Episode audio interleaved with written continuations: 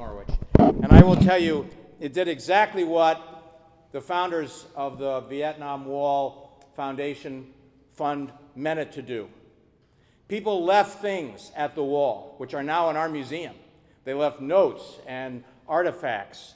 Uh, and I just want to warn the VFW post you better build another room after three or four days because it's the people that will bring things to this wall and leave it in remembrance because they can't get to Vermont, or excuse me, can't get to Washington, D.C.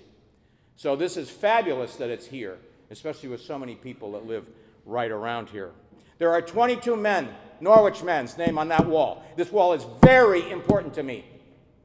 Very important to our generation. Now, they weren't all from Vermont because we're a national school. So they were from Florida, from California, from Michigan, and all the different services, mostly Army and Marines that are on that wall.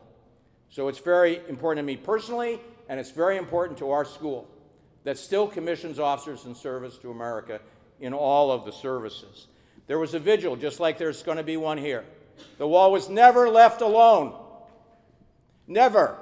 And we read every name, just like you are reading every name. People took rubbings off that wall and saved it and took them home. This is powerful stuff that's going to happen to our community here, and they need it. Now, there's two quick stories I'm going to tell you. The first one was shortly after the wall. The wall was here in October.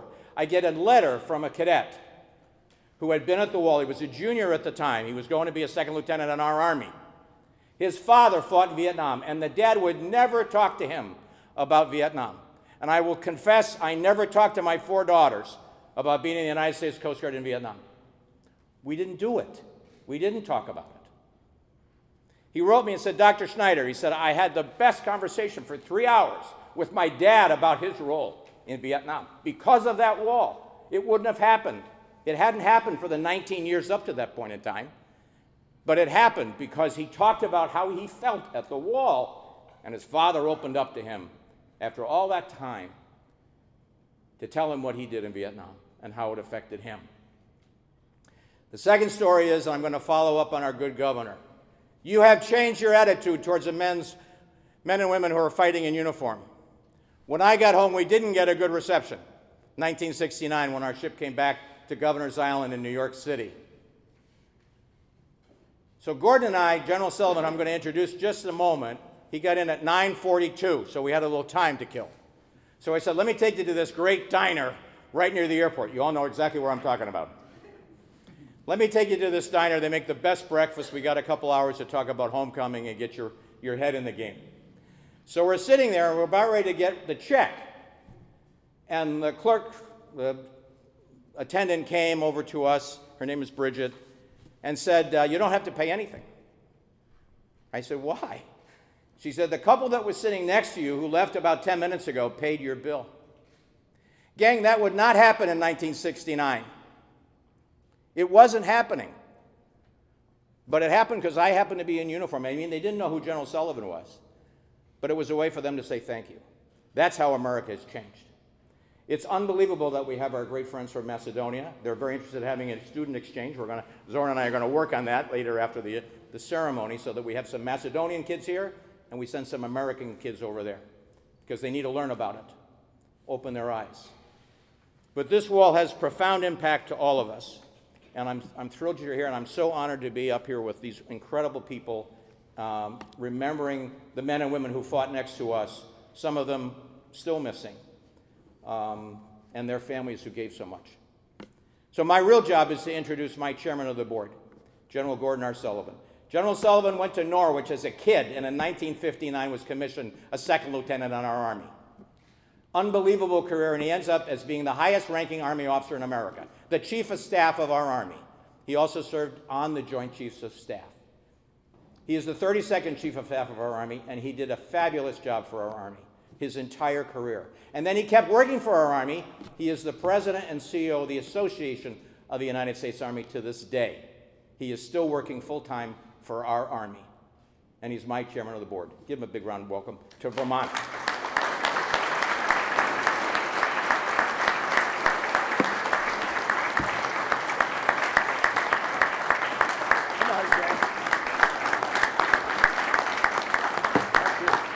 Thanks a lot. Uh, Thank you. That's very kind of you. You didn't have to do that. I appreciate it. Um, I don't know what to say, you know. I went to Vietnam in 1962. I arrived there in January of 1962. I, um, I'm very proud of what I did then, and I'm proud of all of you. Um, Before I get into that, let me uh, acknowledge the governor, our guests from Macedonia. I was in your country in 1993, I think, south of Skopje. We had a regiment there, battalion, really. Those were tough days for you, and uh, we appreciate your friendship and the fact that you stood by us in these wars that we've been in recently. It's nice to see you, each of you. Uh, To the Adjutant General of the state of Vermont, the Green Mountain Boys, every time I land here, it makes me feel good. Uh, I feel like I'm coming home. I came here 1955. I was born in 37. You can do the math. Uh, I was flying up on the plane, and somebody said, "Well, have you been in Vermont before?" And I said, "Yes, I have." Well, what do you see? I told her, "When?" She said, "Have there been any changes?" I said, "Yeah, I can drive from Northfield to Montpelier and not see any cows. I mean, that was almost impossible to do when I came here." Uh, and it doesn't smell right, to tell you the truth. Uh, at any rate, um, so I graduated in 1959 out of the class of 59. We lost Paul Berthium, Jack Woods, and Jack Joyce. Three out of my class. One of them on Christmas Eve on a patrol he didn't have to go on. Uh, I think about them often. They were good men. They were good men, and they were doing what they thought was right. It's taken a long time for this war to be recognized the way it has been. Memorial Day of 2012, the President of the United States appeared with a small group of Vietnam veterans at the wall and those veterans were invited to come with the president, as he noted, at a ceremony, the 50th anniversary of the Vietnam War, the beginning of the war. That, that's a little fuzzy, actually, because the U.S. had been involved there in Indochina for a while, but it was decided it would be on a certain date. That ceremony was hosted by the Secretary of Defense, and the President was the keynote speaker. He, uh, he noted that at the time, uh, veterans were blamed for a war that they did not start, that we did not start, the veterans. And it says the governor and others have pointed out uh, the troops were doing what the troops did. And in those days, most of us were volunteers. In the early days, we were volunteers. Uh, there was a lot of focus on the uh, misdeeds of a few, when the honorable service of the many should have been praised. And when we came home, we were sometimes denigrated when, when certainly the troops should have been recognized. And it was a national shame, and as the governor pointed out so clearly, I think the American people learned, and thankfully, uh, the veterans of our most recent wars, many of whom are in this room today, by the way. By the way, anybody who's uh, served in these recent wars, how about standing up and let's see you?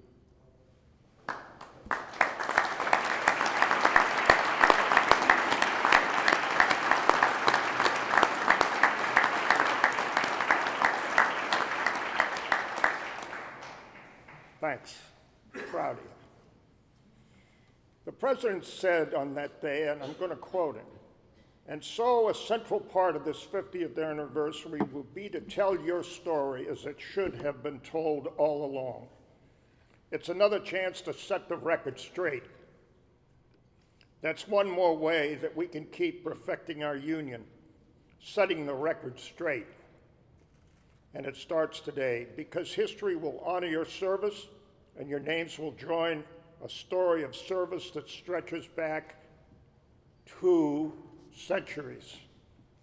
Since 1636, in the Massachusetts Bay Colony, when the militia was recognized by the government as legitimate, men and women of the United States of America have stood up and said, Look at us. Look at us. We are willing to fight and die to protect our people and a way of life. And that tradition continues to today because of a handful of people who are willing to do it. And if you go to the cemetery at Antietam, Antietam, as you might remember, was one of the bloodiest days during the American Civil War, one of the bloodiest days in the history of the United States. When the Union won a fight, Bailey, on Antietam Creek, in that cemetery, there's a huge monument, granite monument to the American soldier. And by soldier, I mean soldier, sailor, airman, marine, and Coast Guard. All of us.